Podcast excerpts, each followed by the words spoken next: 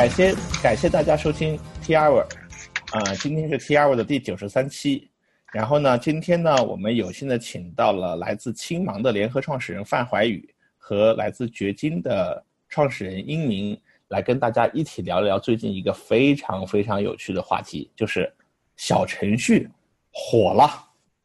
好，谢谢。呃，范怀宇你好，英明你好，你好你好你好你好你好哥你好。好的，好，欢迎范怀宇，欢迎欢迎一鸣。啊，在开始之前的话，能不能先给大家？做一个简单的自我介绍，啊，可以。那我先介绍一下，呃，我是青芒的范怀宇，然后，呃，青芒我们大概是一六年成立的吧，然后我主要是做技术，然后之前也是在豌豆荚，啊，基本上算是呃移动互联网的进来的最早一批人吧，然后做到现在，对对对，哇，好厉害，好厉害，鼓掌，嗯，好。啊，其实英明不是第一次来我们的 T R 做客，然后呢，他应该是如果记得没错，应该是第二次，对不对？对，第二次，第二次。可能还有些听众没有听过上一期的节目，然后我们稍后的话也会推荐一下，然后你不妨在这里再给大家做一个自我介绍吧。OK，然后大家好，然后我叫英明，是掘金的创始人，然后那个掘金的话就这个开发者社区，可能也有很多人都知道了。呃，这次很高兴能来到 Tior，第二次来特别激动，特别特别激动，因为 Tior，我们都知道是一个年更性的节目，然后 第二次，除了觉得自己已经老了之外呢，就觉得哎，我们竟然经过了一段时间之后还没有死掉，或者说，对啊，就是知道这个这两年这创业也不容易。OK，然后确实是经因为最近呃各种各样的事情吧，反正有很多很多事情都跟小程序相关，包括我们做开发社区也能。很切实的感受到开发者对于一个新技术品类的一个诉求，因因此的话呢，就这次看能不能讲到一些从开发者的角度讲到一些小程序有趣的事情。啊，好呀，好呀，好呀。呃，其实呃，我们大概是两周前吧，就想一起去录制一期小程序的这样一个话题。当时是在线上，一鸣找到我说：“你知不知道最近小程序特别火？”然后当时我才意识到，其实小程序已经。已经在我的微信朋友圈里面，在我的很多地方已经被我越来越多的频繁的使用。然后呢，当时就一拍即合。今天的节目在开始的时候的话呢，啊，因为我们讨论的主题是微信小程序火了，那么我想先请两位嗯谈一谈你们的观察，现在的微信小程序火不火，火成什么样子了？谁先开始？因为你先说，可以先开始，我先说。啊，你先说。可以我先说也可以。然后我就实在点，其实小程序是一七年一月份上线的，就正式对外公测的。然后就是我们这个作为开发者社区呢，就应该要让社区火起来，或者活活跃起来。我们很在意的就是新的技术品类是我们一定要捕捉到的点，所以我们第一时间就跟进了。但是实话实说啊，其实一七年整个微信小程序的状态就属于比较安静。我们从社区里边的数据上来看，这个词条的活跃度呢也就比较安静。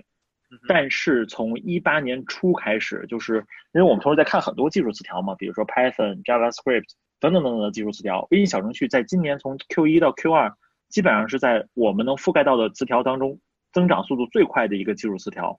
然后就让我很敏感了，说哎，可以看到这个相关的开发者肯定就开始玩起来了。然后，而且我其实很在意一件事情，就是我。就是外界的这种媒体上说它火啊不火，我觉得这更多的是一种商业产品上的。但我往往会很在意开发者对一个新技术的一个真实的使用情况，因为它代表了是不是有很多人在学它，是不是有很多人在用它，是不是很多人要在用它来开发东西。嗯，然后呢，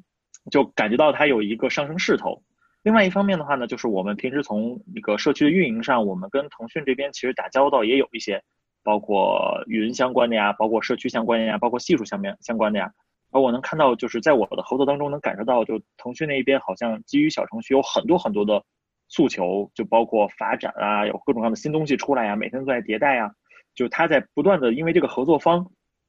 在加深，让我感受到哦，这个东西可能是腾讯这个这么大型的一个企业的一个重要战略，他们很多很多的部门都在围绕着这一件事情在做相关的这种相关的事情吧，哎，这个事情让我感觉到。这可能不只是开发者，可能是从产业行业上面，他也有很多人在关注这个事情。呃，综合到这一起，我才感觉到小程序似乎是一个非常非常有可能成为一个热点的一个技术方向。嗯，再从最后从我的私心上来讲，其实我一直都很很很很期望一件事情，就是中国可以有一个从底层平台性的一个，就从编程语言开始的一个技术站。因为中国但大多数的时候，要不然就是一个 API 层的，要不然就是一个功能层的，很少中国有一些技术层面的产品是能从底层的，比如说 IDE 这一层或者从编程语言这一层开始设想的。但小程序恰好是从这一层开始设想的，它的整个技术站。呃，因此我个人从个人的主观上，我也希望它能够成功，因为。就觉得这样子的话，这个这个产业可能才会发展的更好。这大概就是我。我没想到的是，你居然还对小程序的这个持续发展还寄予如此之高的一个厚望。就是中国，就是就是我很期待，很希望，很希望中国的技术能从再往深了走，或者再往底层去走。就中国一直在业务层面，比如在前端框架上，中国再多创造出五个来。我觉得对这个行业的影响都是很小的，但是你如果能从一个底层的架构层，或者从一个软件开发的基础结构这个层面去定义它的原始的语言或者原始的这个这个就开发相关东西的这个基础结构的话，我觉得这个相当于中国的技术在变好，所以我对这点还是很有期待的。好呀，真是好的。那我们听，那么我们问一下，呃，那个怀宇啊，从你的角度观察的话，小程序那现在火到什么程度了？嗯，因为因为我们我们做的业务比较特殊，其实我们是算是最早开始做小程序的，而且也是最早开始，因为我们最早做小程序肯定是做小程序 to C 的嘛，我们有个叫青芒杂志的，然后后来小程序其实中间有一段时间它开放了一个叫第三方开放平台，就相当于说啊，你有办法帮别人做小程序，所以那个事情也是我们最开始做的，所以感觉还是比较明显的，因为。啊，最早小程序发布的时候，其实那个阵仗非常非常的吓人，因为我们第就是我们第一天发我们的小程序，因为是也是小程序公布的第一天，我几乎被拉进了大概有个二三十个群吧，然后看产品的用户量就是一条直线疯狂的往上涨，但其实上来的快，退的也快吧，就是对呀对呀对呀，我他那个点儿正好也挺神奇的，正好春节前嘛，然后啊过完春节就整个掉的。就非常非常非常厉害，因为正好大家也忘了，因为要过年，一过完年什么都不记得了，所以整个来讲，我觉得一七年初算是啊，就声量太高了，高到了说大家可能对它啊后面你们要发展的很好啊，期望特别高。但我感觉上，其实从我的视角来看，我觉得呃小程序算是厚积薄发吧，因为微信算是走的比较稳的，就它其实你看到那么火，感觉它也没太着急，它还是按照。自己的节奏在一步一步的给小程序啊加一点东西，改一点东西，然后慢慢的，所以感觉上就后我从后面的曲线来看，包括所有的曲线来看，其实没有说啊哪一个节点是拐点，就感觉还是一步一步一步一步，然后到了今天，因为我们我们做 to B 嘛，所以我们会去看，比如说啊现在 top 五百的公众号。他们有没有绑定小程序？他们有没有在自己的啊公众号里面去加小程序？这是我们会去监控的一个东西。然后我们现在来看，发现啊，几乎越来越多了。对，所有的吧，基本上。呃呃，也没有说，我现在具体数值其实我不太记，但是啊，涨得非常厉害，因为我们定期的去统计，然后发现啊，整个趋势还是涨得非常厉害，说明啊，这些至少在微信生态里面的这些人，在微信生态里面，大家可能啊做了很多的产品的人，他们越来越多的会尝试并且持续的来使用小程序，然后所以感觉上这个趋势是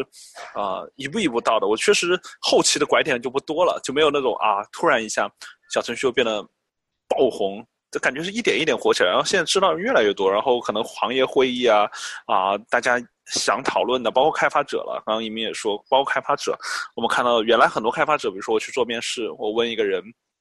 啊，你知道小程序吗？他说哦，好像我听过，但我没试过。但你现在去问个开发者啊，你有没有啊试过小程序？他可能可能说啊，我我我自己弄过一些，或者我们公司弄过一些。我感觉这个趋势啊就是这样，可能一点点起来了吧，嗯。我觉得你讲了一个特别有趣的一个点。首先，毫无疑问啊，就是小程序现在非常火，而且在小程序的这个领域里面出现了一些巨头的一些应用，比方说拼多多啊，还有一些我知道的一些其他应用。我们先抛开这个话题，也抛开技术话题，往后面再谈。我其实在这个地方，我想到一个特别有趣的一个点啊，因为其实我们三个人都是有创业经历，而且我们三个人现在还都在做创业的事情。然后从创业的角度来讲的话，我想到了小程序有一个跟创业。的一个很有趣的一个点，就是大家在做产品的时候啊，当你的产品要 release to public，就是给所有的人去发布你的产品的时候，往往的话你要做很多很很多的 PR 和宣传，你要去提升用户的预期，啊，假如说，嗯，你通过像小程序这样，二零一七年的一月份的时候，就在它发布的当天的，就给给大家提带来了一个如此之高的一个预期，然后当发布之后的话，这个高分没有办法维持在那个非常高的高度以及非常高的热度的时候，它势必就要下降，开始下滑，然后就开始，我当时听到了就是各种各样对小程序的一种。呃，质疑呀，或者还有小程序的一些未来的发展的趋势，说啊，小程序就不过如此，这样的一些一些一些言论，因为小程序的那个预期被拉得太高了，因为有微信和腾讯的这个大平台的这个效应。那我们回过头来想的话呢，如果你在做一个产品的时候，是不是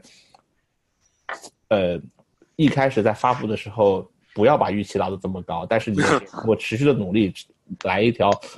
就是用户对你的产品的评价和对你的产品的预期是一个平稳增长的曲线好呢，还是说这种可以来一个开门红的这么高预期的这种事情可遇不可求呢？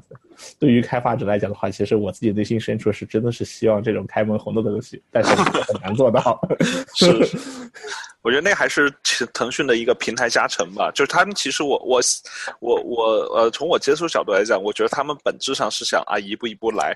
但是腾讯的牌子摆那儿，然后你出了一个算是大家认为是一个新的平台，然后完全是一个可能能改变很多东西的事情，所以啊，大家预期会非常非常的强烈。对，嗯，是的，是的，随便随便提几个你们日常用的比较多的小程序，好不好？呃，我我我我自己用的，首先肯定是我们自己的小程序啊，不管是工作 还是什么，肯定就经常用吧。然后啊呃，那我自己其实。用的最早也是用的最持续的一波小程序，还有一波就是电商类的，就是，啊，我用安卓手机嘛，所以我整个手机上，你从桌面来看，你很难判断哪些是小程序，哪些是 应用。呃，所有电商类的，包括京东啊，什么美团啊，什么，啊，类似什么猫眼啊，反正这些东西我都是用小程序的，因为，啊，原来用 App 总是总是有很多。啊，你装一个跟我这样的，可能一个月用一次，又，呃，又想着想着，可能有时候不会用了，又改版了，然后有时候发现起来找起来发现没装，然后装一些下次又卸了，等等很麻烦嘛。我觉得这些可能对我来讲是用的频度最高的小程序嘛。对，嗯，移民呢？我的话，我就直接打开了我的手机，我看我存了的我的小程序有哪几个，我一共存了四个。啊，一个四个。呃，真的就是我不是说我用过的，是我保存到我的就是就是加清了，就表示我每天都要用它的一四个。第一个是便利蜂，嗯，便利蜂啊非常好用，就是便利蜂就是这个这个这个这个太好用了，他们这家公司的这个小程序，它好用在什么地方？好用在就是可以扫码支付，而且各种捡钱，经常拿一堆吃的，然后原价是四十多块钱，捡完钱就二十多块钱，然后这是一个很好的一个应用，所以向你们推荐，而且它有自助自助型的，特别方便。就便利蜂是第一个，算是线下的一个场景吧。第二是摩拜单车，这个就不说了，就确实是没有装这个应用的必要。摩拜单车就是一个扫一下结束，所以说这摩拜单车是我基本上每天都会用的。然后第三个的话呢，稍微有一点点就跟大家可能不太一样，是我因为最近在办活动，所以我我用那个多会，我不知道你们知不知道这个平台？多会就办活动那个平台，嗯嗯，对，多会的。然后因为我们最近在办那个活动嘛，所以说我也。我也就是它可以把那个多亏那个平台变成你自己的一个小程序，然后放在这里边。这只是因为我天天这两天天天要用它，这是第三个。第四个的话呢，就是大众点评。大众点评我是绝对不会用 app 了，因为它打开一个 app，我我我最近也是用用了一个新的安卓机嘛，它的安卓机特别好一点是你可以把一个小程序直接钉到桌面上，对对，装个 app 上了，这个这个太可怕了。但是它好处在于什么呢？在于它。即使这样，它的打开速度都要比应用要快两三倍，哇，太快了！就是完完全不想用 app 了，就打开 app 之后就出三百多个推送，我真的受不了。我就觉得这个小程序简直是这个体验就是完美。好吧，我觉得我觉得虽然你只说了四个小程序，但是直接暴露了你的生活的风格。你的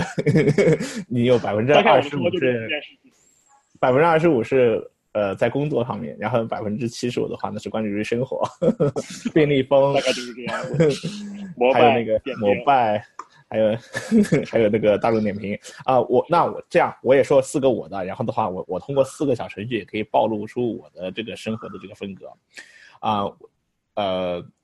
我我我现在在我的这家公司里面，我的职位是 C O O，所以嗯就就做很多很多的这些运营相关的事情，所以我第一用的比较多的是那个就是华住，呃啊，华住的酒店酒店嗯小程程序。然后呢，第二个就是美美团外卖，因为我住到酒店里面以后，我喜欢点外卖叫吃的。嗯，然后呢，第三呢，就是每次去任何地方的时候的话呢，我都需要开发票。然后你知道现在开发票跟以前不一样了，以前开发票你只要给人写个名字，然后现在还有税号然后？有什么税号啊，还有什么什么什么识别号什么的。所以我用的最频繁的一个小程序是微信发票助手。嗯，那个挺好用的，非常好用，非常好用，而且我发现太方便了。我我要试，我赶快，我立即来试。对 对对。然后第四个小的话，你们想不到，就是原来呢，我我跟很多人去加那个呃好友之后的话呢，因为商务就是见很多人之后，我就我以前是把我的名片拍一张照片，然后呢把照片给人发过去，然后呢他存下来，然后呢，但是现在我觉得。进入小程序时代了以后，越来越多的人开始互相用小程序，就是叫全能名片王，嗯，或者是名片这种程序，用小程序给对方去换名片。我的小程序也就暴露了我的这个风格。然后，工作狂，工作狂，谢谢谢谢谢。哎呀，创业嘛，没办法。嗯，跟在外跑的多，对。但是你有没有发现一个问题啊？就或者说有没有发现一个现象？就是，嗯，其实一七年的时候。从年初到年终嘛，至少在早期阶段的时候的话呢，大家在小程序还是处于一个试水的阶段。那个时候的时候，假如我们就拿这个美团卖美团的外卖也好，或者说是这个大众点评也好，虽然他们都出了小程序的版本，但是当时的小程序版本从功能上、效和响应速度和体验上，跟那个就是 native 的那个 app 还是差距还是蛮大的。嗯，但是现在的话呢，好像我更倾向于使用小程序，完全感知不到。有任何的差别，嗯，而而且我觉得这个变化还是蛮大的，而且越来越多的小程序做的非常非常的精良，所以小程序好像真的是把大量的 app 给取代掉了，还是有挺多的，对，嗯，我我可以这块稍微补充一下，因为你刚才说到一个很重要一个点，其实也是我认为很多人对小程序爱的一个点，就是它快。这快这件事情真的太重要了，嗯，但是原因他以前并不快呀，但是他现在变得很快。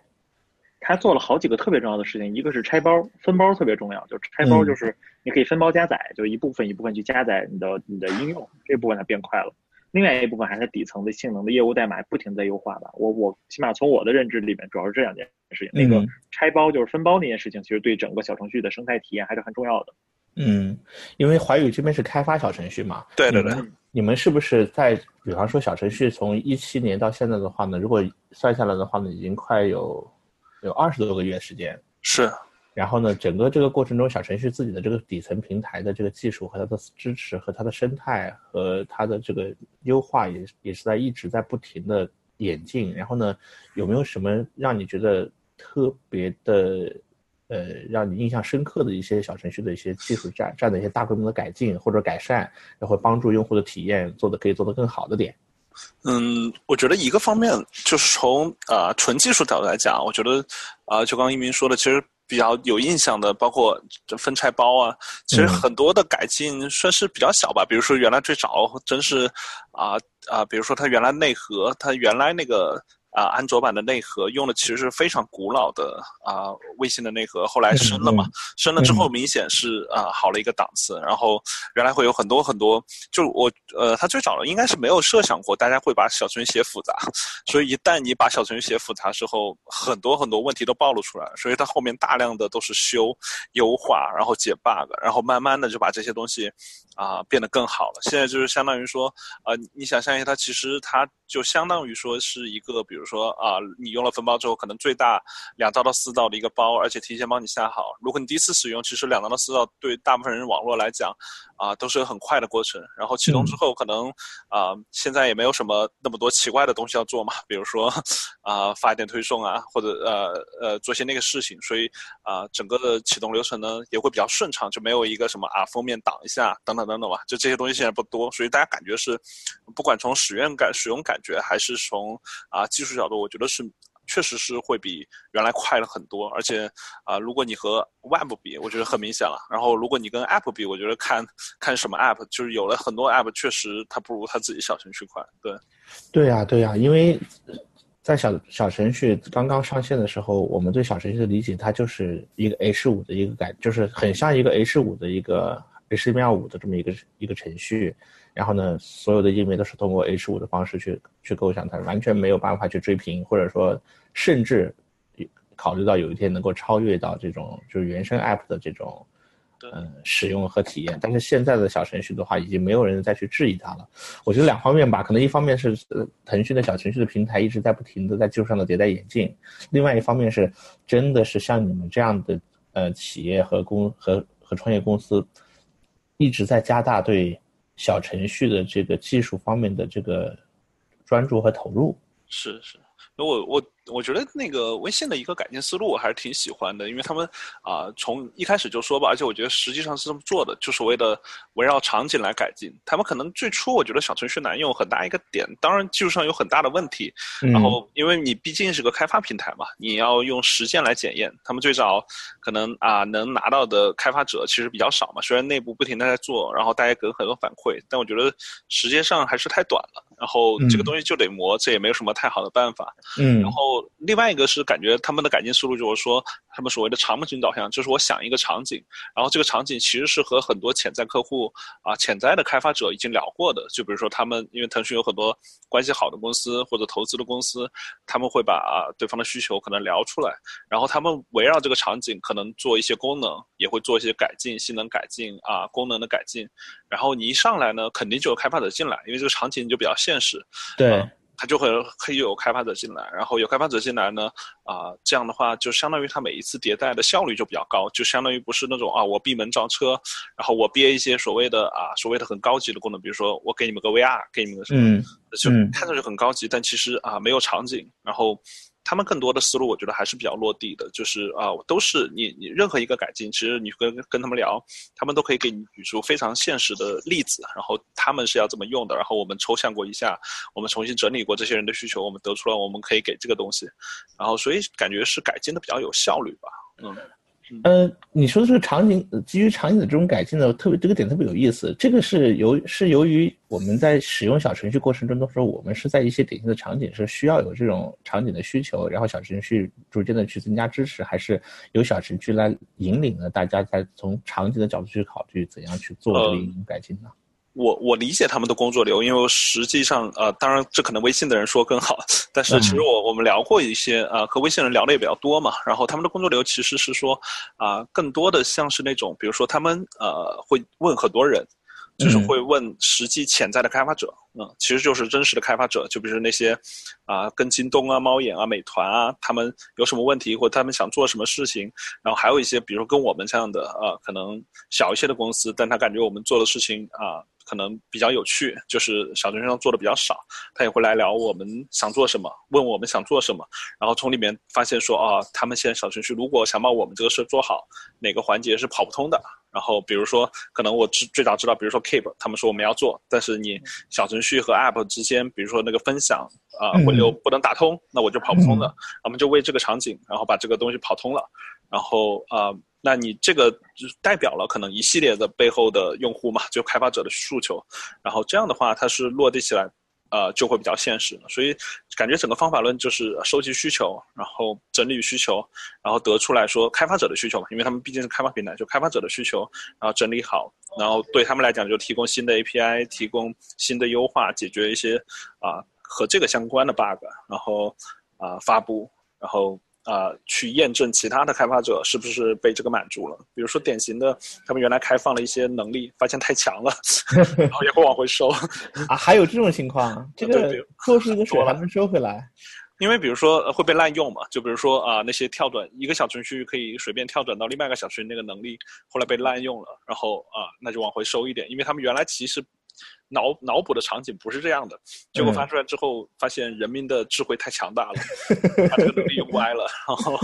呃就得往回收。反呃，但我觉得整个思路还是很好的，所以呃我呃就感觉上他们的优化其实对于这种场景的优化是非常有效率的。对，对场景的优化非常有效率。嗯，然后我从另外一个角度上，就是就刚才讲的场景这件事情之外，我从另外一个角度上稍微补充一点我的感受。嗯，好吧。然后就是。就是我之前那个做过，就是查了一下，就是我把它那个所有的更新历史全部都统计了一下，嗯就所有所有的，就从它它有两个地方可以统计，一个是从它那个微信公众平台的那个公众号，嗯它不是每次有更新更新就会发个文章，嗯还有一件事情的话呢，就是我去更新，就是我去统计了它整个，它有一个 developer 的那个页面里面有一个更新日志，我整个统计完之后发现了。它在过去的六百六十多天，就六百五十多天到六百六十多天这个时间里边，平均十三点七天会有一次版本更新，嗯，大概就是平均两周会有一次版本更新。哦，我从这件事上，我首先要说，就我对他们这个团队非常的佩服，就这个真的很难，真的好特。别恐怖。当我去看到它的更新日之后，极其可怕，平均十三点七天，而且平均来讲，它的推送的日时间点都在十点以后，晚十点以后。哇，对这是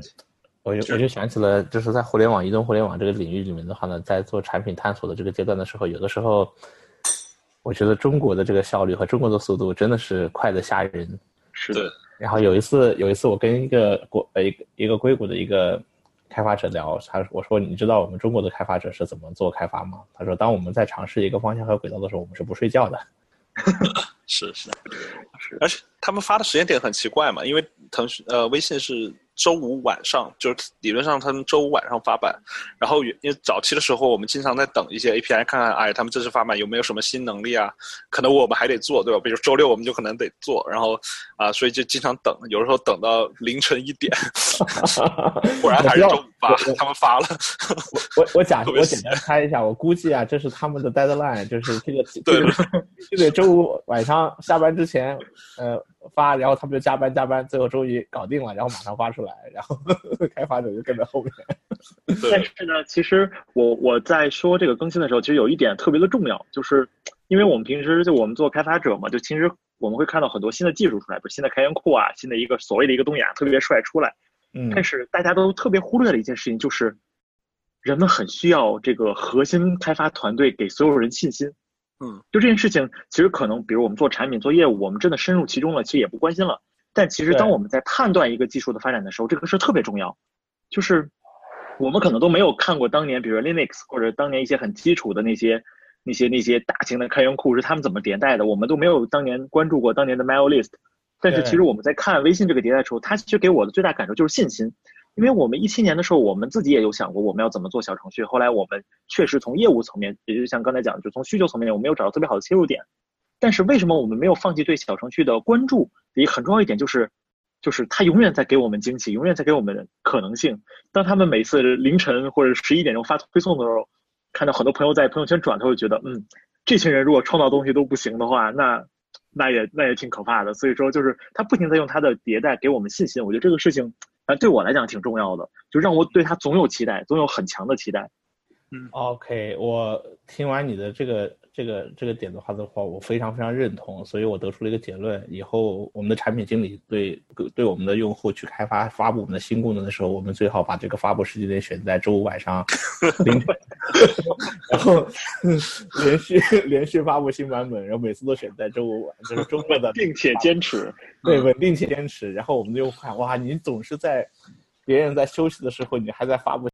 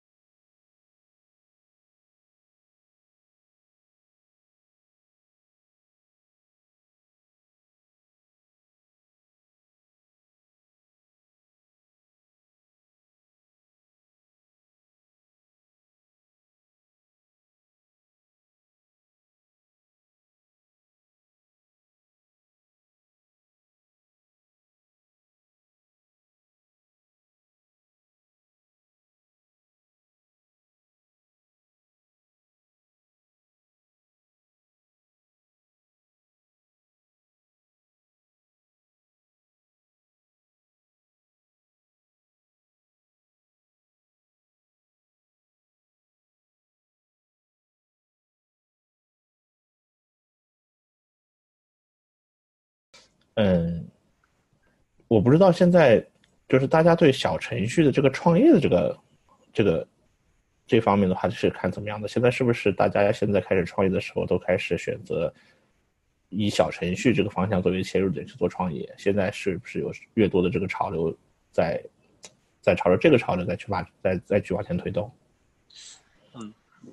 我我一直的态度反正都比较明确吧，因为我一直说小程序是一个新的端嘛，就大家看小程序怎么定义，就我一直觉得它是个新端。比如说我们原来说啊，我们要创业，我们要做个 app，对吧？然后我们 app 就潜在着说我们要发布到 iOS 和 Android 端。然后呃老一点可能我们会说我们要做个网站，做个 web，然后那可能现在呃因为移动时代嘛，可能 app 占了主体，但我觉得说小程序是个新的端，是你要考虑说啊我以后要做个服务，我是不是要考虑做小程序？因为我觉得其实我们想这件事想了很久，因为在我们原来做 App Store 嘛，万能家原来做 App Store，其实非常非常清楚 app 的问题，app 的分发模式它对于很多业务是不友好的。就它它这种获客模式啊，它这种使用场景的模式，它其实对于很多很多啊东西都是不友好的。比如说我们做的比较多就内容，内容我们看过 太多的小一点的内容型产品根本就做不出来，他们用 app 来做啊，根本就完全没有机会。因为啊，我要了解你，我得现在花很大的精力，你要营销，然后我了解你，我去装，然后我再用，然后等等等等，这个路径太长了。所以是的，对对，我觉得小程序的出现呢，它其实。就是个端，它可能啊，所以我觉得它啊，它的模式里面对，尤其对创业公司来讲，它可能没有给你一个新的什么啊，比如说你原来想做呃 AI，你不会做，你现在还是不会做，我觉得这个没有什么改变，你还是要回到你的产品的内核。但它的改变呢，比如说啊，有些朋友原来问我啊啊，我要创业，你说。我要不要怎么样怎么样？然后比如说你原来的团队可能呃一个标准模式，我要创业，我主要做服务端的，再找两个做客户端的，一个做 iOS，一个招呃做做 Android，然后啊搞个设计，然后每次都是两端迭代，还有两端同步，整个周期非常的长。然后我依然要考虑怎么获客等等等等的，获客的路径还是传统 App 模式的。然后呢，现在你有一个可能性是说啊，你一个是研发团队可以变小，你只需要一个端，然后小程序是真的跨平台，对吧？就是。真的对，然后然后你的获客模式你要重新思考，你原来的 App 的获客模式可能在小程序这种玩法里面不太适合，也许它对你的业务非常的贴近，它非常适合你的业务。那我觉得就是，那你可能整个我觉得就是啊，小程序 first，就是你真的要考虑说从端的角度来考虑，你要先做小程序，然后 App 都往后放，然后或者甚至不做，然后呃。那其他的，我觉得当产品的内核，你要提供什么业务，你要提供什么服务，我觉得内核是不变的，只是从，啊获客或者从啊提供服务的角度来讲，我觉得小程序啊是一个你可能要重新思考的，因为你一旦用了小程序，你不能啊只是开发思维变了，你可能你的整个营销模式应该是应该是运营思维模式就变掉了，是是是，就整个和增长相关的吧，泛运营的，包括用户运营，包括可能产品的运营等等等等，对对对。对，包括验证产品的方式，我觉得这些都会要变。对，对，因为即使是原来我们在做 app 的时候的话，你必须是满足用户一个很强的需求，然后你才能保证就是有一定的留存用户，每天都会花一些时间和精力在你的你的 app 里面去。但是如果你把它同样的功能做在小程序里面的话呢，就是用户能触达小程序的这个入口太方便、太简单了，导致的结果的话，就像是一个。引流的方式，越来越多的程序会走向小程序，但是有个问题啊，就是其实小程序一定是很适合做有一些类型的一些应用，它也适合，它可能也不适合做一些另外一些类型的应用。然后我能想象得到的，比方说现在最火的像是一种什么吃鸡的网游啊什么，你就不太可能能做到小程序里面去。但是呢，有些电商类的、电商社交类的程序的话呢，就天然的适合在小程序里面去做。所以这个地方让。我我其实一直在想产品的时候，我一般会把产品想成两个部分，就是我是有一个大的归类方法吧。这个可能跟刚才华宇说的也特像，就是说，我认为的产品就是两件事儿：帮你省时间和帮你花时间。嗯，就是一般我把产品都想成它是帮你省时间的，还是帮你花时间的。嗯，App 的时代的，刚才怀宇说一件事情，说 App 有在很多地方很很很不舒服或很蛋疼的一个园丁，就很很不方便的一个原因是什么呢？就是。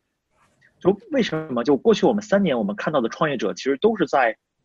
做水池，都都是在做花帮你花时间的这些这些产品。这是一个 App 这个时代带给我们的一个思维，就是我们叫做留存、做下载，然后把它存在这里。因为什么？因为我们当我们去面对移动互联网的时代的时候，移动互联网这个时代的时候，它的 App 这种产品模式搭载服务的模式就是这样子的。但其实再往前一个时代，比如在网站的时代，或者在呃再往前就端客户端这种做应用的那个时代，其实你没什么办法让用户天天一定要打开你，你干的事情就是工具，就是服务，就是我打开你要干事情，对，不不打开你就要走。其实那个时代的创业者是很熟悉的掌握了，就所谓的叫什么用完即走啊，或者很工具化、很功能化的体验的。但是呢，到了互联网的中后期，到了移动互联网这个时代，好像每个人都在做内容，就是因为因为底层的服务太完善了，导致我们用 App 的时候都在做内容。就是哪怕就哪怕是我看之前看到一个特别好玩，就是好像是一个家政服务的 App，第二第三个 tab 竟然也是一个信息流，就是内容信息流。我不懂，但我想他的思维肯定是想用这个信息流三炮可以让用户多打开几下，可能会产生更多的转化率。这其实是 App 这个时代带给我们。但是，呃。小程序这个体验，说到第一天起，我就感觉到它能承载的服务，应该都是帮你省时间的，或者说，我们应该更可能的去从帮你省时间这个维度或这个角度去思考小程序相关的产品。嗯，这个是我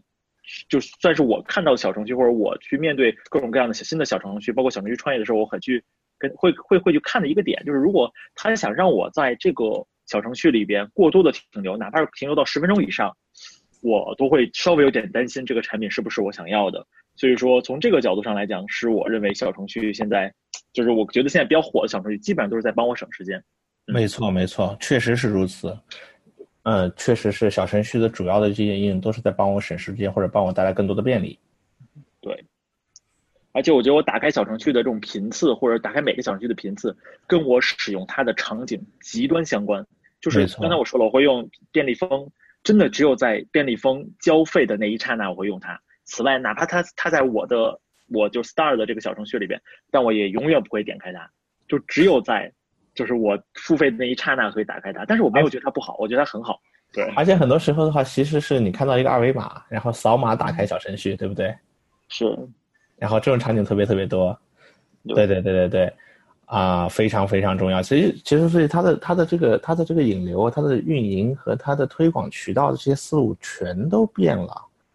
然后呢，现在有没有形成在这个小程序的这个创业里面的话呢，会形成就是你当你去考虑我要我要提供一项帮给给我们的用户提供便利服务，然后呢节约用户时间的小程序的这种这种这种服务的时候，我如何去做小程序？然后呢，我做小程序的的时候的话呢，我我在我该我该避免哪些坑，或者说选择哪些路径。然后呢，这个过程中的话，我的开发我觉得比较好，因为它天然是跨平台的。但是我的推广运营在这个层面上有没有形成什么方法论？因为我们知道，其实，在互联网时代和移动互联网时代的话呢，往往技术和开发这块的话呢，大家都做得很成熟，然后拼的都是运营和推和和渠道。嗯哼。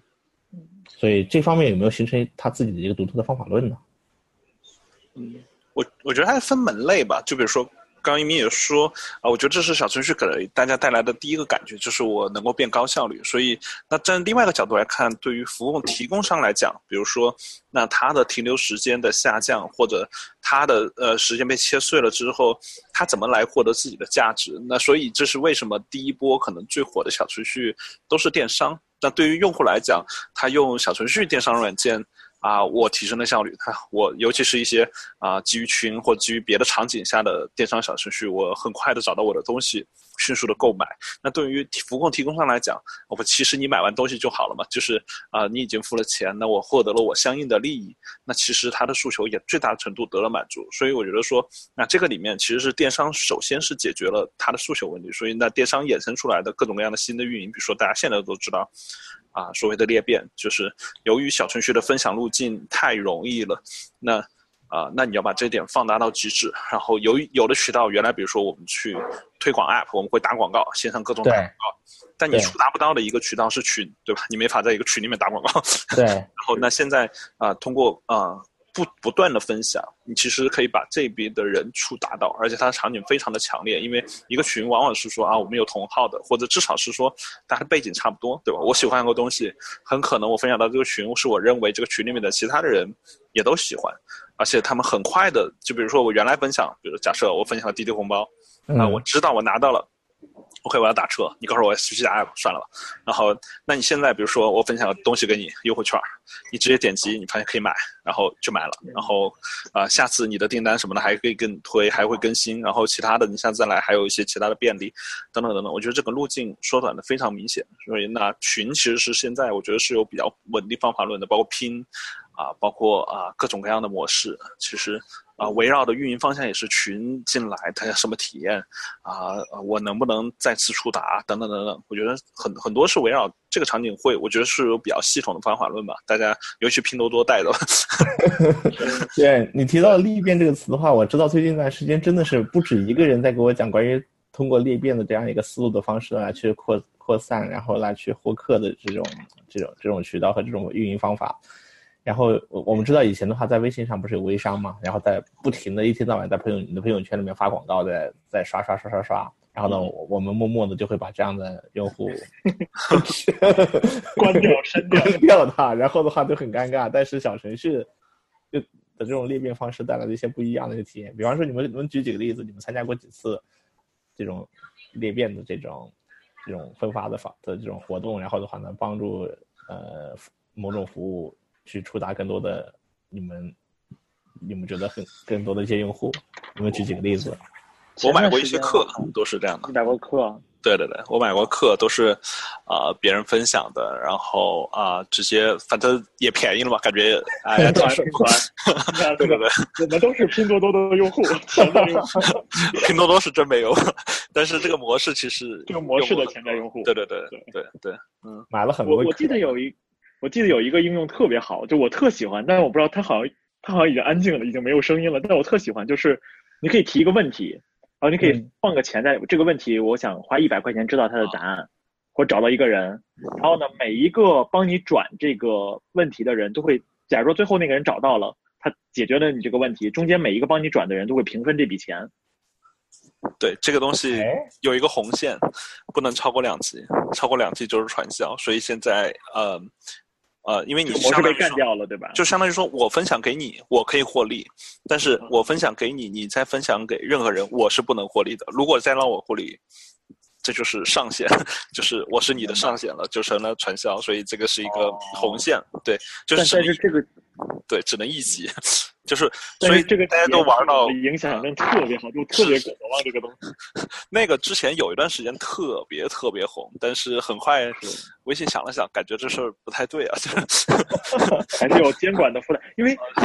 我这个是我好像。就我小时候，就是不是小时候，就我刚刚开始有产品思维，大概是高中到大学大一，就是刚刚开始，我那时候都不知道什么叫产品思维，就是我开始思考需求的时候，我特别渴望出现一个东西，就是因为那个时代不是正正好是 Facebook 在在兴起的那个时代嘛，嗯，然后我当时的感受就是有朝一日大家都连起来之后。我找任何一个人，或者我去解决一个问题，我可以通过这个方式来解决掉，然后把这个路径上的每一个人都可以留下来。最后有一种方式让我可以回馈给，就当我把这个问题解决之后，我可以回馈给整个路径上的每个人，因为它让这个社交的关系的这个网络有了价价格或者有了价值。就我当时有特别强的这个。诉求去实现这个东西，但是我并不知道它有这个传销的潜在问题。但我觉得，怪不得它凉凉了呢。你的想法是好的，但是你不知道这个想法里面跑的是什么东西。就这个，我觉得这个方法论是这个链是好的，但是 你链上放了什么东西？就其实会用来作恶，就可怕了。你很难，你很难理解说最顶上的它其实，比如说是没有价值的东西，它也这么传播，那它可能会出现问题。所以啊，反正是这个问题嘛。然后，所以现在就是只能做一级，就是那就是拼团嘛，就相当于说我分享给你，OK，我我可以潜在的获利，对吧？因为我的也便宜了，你的也便宜了，那就够了。对对，嗯。明白，真是这种你能你给我分享之后的话，我能获利的这种这种裂变的方式的传销，真的让人难以拒绝啊！完全无法拒绝，尤其是你真的需要这个东西的时候。对啊，对啊，对，而且你而且有的时候你甚至知道你身边谁需要，直接就给他分过去，给他传过去了，然后你还你还你还会在上面还可能还因为对方会看到你，因为他是基于跟你之间的一些关系和信任，然后呢，他天然的就不抗拒。是哇，这简直是现。还有一个验的比较多的电商模式，其实是那个二手，对，就转转、多抓鱼等等等等，他们在做的就是二手交易。啊，还能在这上面买二手，就是它其实我觉得也是呃，这个场景非常非常的完美吧。就是你想想，你想想，你原来用用闲鱼啊，一你很难分享啊，也是因为有些原因嘛，就是你很难找到啊，比如说我通过我的渠道去分享一个东西，因为我知道可能啊，比如说呃，有人帮我在中间分享到群啊，等等等这样的呃传播方式，其实是跑不起来的。然后另外一个是说，可能比如说啊，我原来用。呃，闲鱼他可能发个通知，我都关了他的通知，我可能接不到。但在微信里面不会有这个问题，因为我我的时间都在微信里面，他用微信的模板相当于通知，我很快的就会跟他沟通，呃，明白需求等等等等。所以现在其实各种各样的二手平台在微信里面是非常非常火的。从数据来看，呃，普遍认为说可能已经把闲鱼给干掉了。对，我。太高攀了！哇，这个二手对，其实这个也是个被验的很多的，呃，就相当于已经被验的很多的电商模式了。因为原来可能就拼多多就是这种直接卖东西吧，然后啊，现在大家发现在这里面做二手其实是，呃，特别好，就是这个场景呃，围绕着微信来做这个场景特别好。对，嗯，之前没有工具，没有合适的东西，啊，现在大概感觉啊都有了，嗯。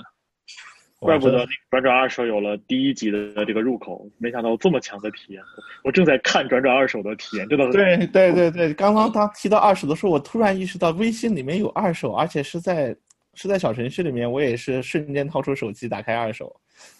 对，是的。但是它显示了一个特别可怕的东西，它是我就我家周围有四十四万人在卖二手。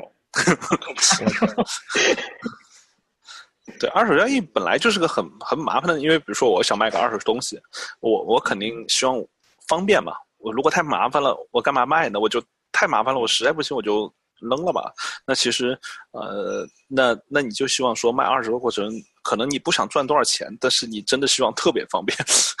哎呀，我自己就有这么一个癖好，就是特原来就很喜欢在闲鱼里面去看那种二手的数码产品，各种各样的奇奇怪怪的东西，我就特别喜欢。然后有的时候就很想去买，现在更方便了。闲鱼，我一会儿就把闲鱼卸了。你可以，对这个这个确实是做的比较多的一个场景，各种各样的细分的，然后啊都。挺多了，对，哇，真的是感觉还是瓶颈是在于想象力啊，这个，因为其实我觉得刚刚。刚刚一鸣说那点挺好，就是其实它这些点都是明确有效率提升的，而且它确实是从另外一个角度，就是我我因为我们一直考虑两个端的利益嘛，就用户端利益当然得考虑，但是就跟我们这种开发者，你作为商家的利益，就是我们提服务提供者，我们还是希望我们获利嘛，对吧？要不然我们也就没有钱再去做服务了。那电商我觉得是最早解决这个问题的，就是啊，所以现在电商火，当然比如说我们做偏内容的，那我们也一直在考虑说啊，怎么让啊用户觉得。他他用比原来呃消费内容更方便，然后那他同时呢又能保证啊所有人的利益，这个链条上所有人利益都有所保障。对我觉得也还这个还没有成型吧，我觉得还在还在挖。对，就就在做在做内容运营的商的时候，还要引入利益这个层面的时候的话呢，会不会陷陷入一种另外一种嗯？而我脑袋在想一个事情，就是有很多很多东西的话，其实大家大家可能。建立这种社交关系的话是比较纯粹，但是如果基于这么完善的一个体制的话，所有的所有的这种这种二手就是小程序也好的话呢，在在社交的这个关系之上的话，又引入了一个利益分成或者说利益关系的话呢，会不会有点有点有些有些有些不好的地方啊？对，因为其实本质上做内容的，它的呃呃，它没有那么直接了，它其实就是所谓的 PV 嘛，就是它的 PV 就是它的价值，因为啊，大家会拿这个东西去衡量。它的价值，那可能不是呃呃，这这是一个传统的衡量方式吧，所以我觉得放在小程序来，我觉得确实这个衡量体系可能大家得重新思考，到底对对对对对对，然后呃呃，就是真的是个很新的东西，而且看起来是非常非常有趣的新东西，非常值得去认真的去。好好去思考一下，但是这个地方的话的话，我我觉得我们话题要转一下，就是我们前面讨论了好多小程序给我们带来的一些体验上和一些观念上的一些一些变化和对它产生重新认知，甚至我们在讨论的过程中，我还在不断的刷新我自己对小程序的认知和理解，太有意思了。但是我们都是就是我们那个 T R 是个是个技术。是个技术 podcast，所以我们一定要聊点技术话题。嗯，那两位的话呢，都是涉及到小程序的开发。我想了解一下，现在小程序的开发的生态，在过去的这段时间中有没有什么长足的一些发展？呃，这个地方我简单讲一下吧，因为最近在准备这方面的内容特别特别的多。嗯嗯，首先我先说一些好听的话，就是说说一些就是我作为一个开发者去思考小程序的时候，其实我就像一开始我说过说，我说对整个微信小程序我是满怀期待，但我对它的期待其实并不只是来源于比如说某种商业化的期待或者某一种公司的期待，而是我希望中国有一家。优秀的公司可以教育整个中国的开发者和开发者这个行业、技术这个行业如何做平台，如何做一个技术的平台。嗯，其实我们都知道，在很多年之前，像微博其实是有自己的开放平台的，对的。QQ 也有自己开放平台，其实很多公司都有过开放平台，他们更多的是在自己群聚了用户流量之后，做了一套 API 接口。但这个在我的心中，其实跟一个真正的技术平台，可以让人们在这上面。搭建价值、创造可能性，相比这种平台，这个抽象度都太低了。因为它到了 API 了，其实就已经具象到我能给你什么和我具象要给到你什么。当然了，我们都知道微信这边它其实也是很很克制的，它每个阶段才会开放一些 API 给到，而不像比如像 OS、像移动的这种操作系统，它一下子把整个底层的 API 大多数都直接抽象给你了。但是微信它给给整个这个行业开了一个很好的头，就是说它开始从平台开始思考了。什么叫一个好的技术平台呢？它首先很明确的告诉你这个平台的既定的结构、架构、编程语言、IDE 这些东西，其实表面上都是一些开发需要的工具或一些开发需要的编程语言，但它本身给了你一个比较底层的自由度，这个底层自由度是一个很好的事情。第二个阶段的话呢，就是它整个从第一天起就把文档、开发文档还有开发的相关的配套的设施，包括 IDE，包括。呃，当然，IDE 之前一直被开发者诟病，就各种各样有各种各样的问题。但是不管怎样，它是从这种思维或者从这种深度开始去思考微信小程序长期的发展的。而且像刚才那个华宇说了，说他一开始就有了第三方的这个平台，就这种思维其实都是之前的中国做开放平台或者做让让开发者进入到一个一个一个一个一个大的平台系统的这样的一个一个一个思考当中很少有的一种深度。就从这个角度上，我是很期待微信小程序的。长期的发展的，再从另外一个角度上来讲，就是我一直都觉得，在微信小程序整个迭代历史当中，就我看了它所有的迭代流程嘛，它其实有一个小循环，什么循环呢？就是迭代开发工具、迭代开放能力、迭代规范。它这三件事情是它特别爱迭代的东西，就是开发工具，开发工具可能包含了就是 IDE 的提升啊，包括一些性能的提升啊，包括一些呃相关的这些编程语言的一些提升或者一些插件的提升。然后第二个阶段的话，就是就是就是这个这个这个。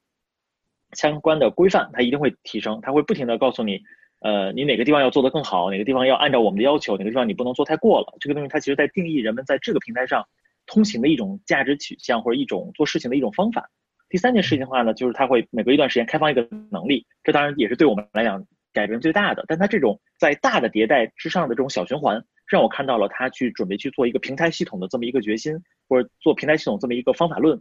就这件事情是我很希望。小程序可以教育给整个开发者的，因为中国真的是缺平台型的开发体系，这个这个是很重要很重要的一个事情。对，这大概就是我看到了小程序在整个技术层面迭代当中，不同于中国之前的平台性的系统的迭代的一个特点吧。嗯，你你提到说是你希望小程序这个平台去教育整个中国的各大这些大的这些做平台的这些平台服务商怎样去做平台。我我听起来的话，他其实就是在做这些事情，他是通，他是通过。做出来做给你看，对对对，然后推动一个平推动一个平台该怎么去做，这个是还是非常非常有意思的一个事情。那我想我想反问一个问题，就是他在规做规范和立就是立规矩这件事情上，就是我你说在做规范，我我听起来就是有点像像在做说立规矩嘛。那么他立规矩这个事情上，他他是不是会如会不会非常强势呢？就是比较强势。就目前来看，微信团队。还是挺强势的，就他对很多东西的要求还是很明确的，就这个东西怎么样好，怎么样不好，包括就整个其实微小程序的发版还是有一个标准的发版流程的。它虽然不会像 iOS 的那么复杂，但也不会像安卓的那么自由度那么高，反正它是有一套流程审核的流程的，它也按照它的规范，对于你破坏了它审核流程的或破坏了它规矩的相关的小程序也是会坚决的干掉的。对，包括它在整个 API 的这种限制和管理，就是它的这个计算能力的限制管理上，都还是有它自己的一个节奏。就是我每个阶段开放什么，不开放什么，是根据比如在这个阶段的产品需求的规划，它开放了某个东西去测试，测试好，那当然就好了。如果不好的话，是真的是会把某一个开放出来的能力，它会往回收的，它都是会做这种事情，它不停在微调，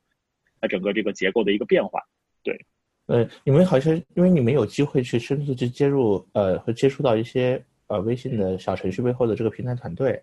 然后他们的产品经理和他们的产品经理团队的话，现在是啊是主要是谁在立的这个？小程序平台，他们的分的还是采采用一个怎样的一个风格啊？我就特别好奇，背后的产品经理还是张小龙吗？呃，这个这这个你回来一说吧。嗯，对，因为我接触的比较多，他们是有就是微信里面是有独立的小程序团队的，嗯，团队也非常非常多部门吧。然后就是面向开发者的，面向平台开发者的，就所谓的第三方平台这条线，然后几条线，然后呃。他们的沟通方式其实就是跟我之前说的，我觉得还是，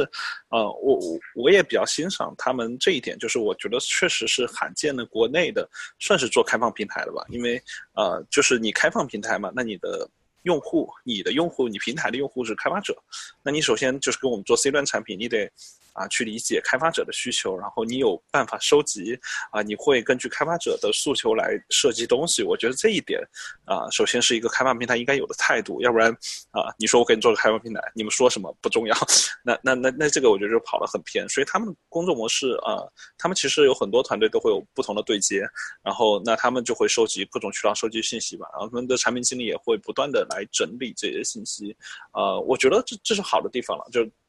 这是这是一个好地方，但我觉得，啊，坏的一个地方呢，我确实觉得说他们其实从 high level 的层面上做的事情不是太多，比如说啊，小程序的内核或者这些，就是真正说啊，比如说你要把小程序做的多硬核，就是啊，他们现在的开发他们的内核吧，我觉得说啊，从一个开发平台的内核来讲，可能没那么突出，就是嗯，这个我我能理解成他还其实是非常保守。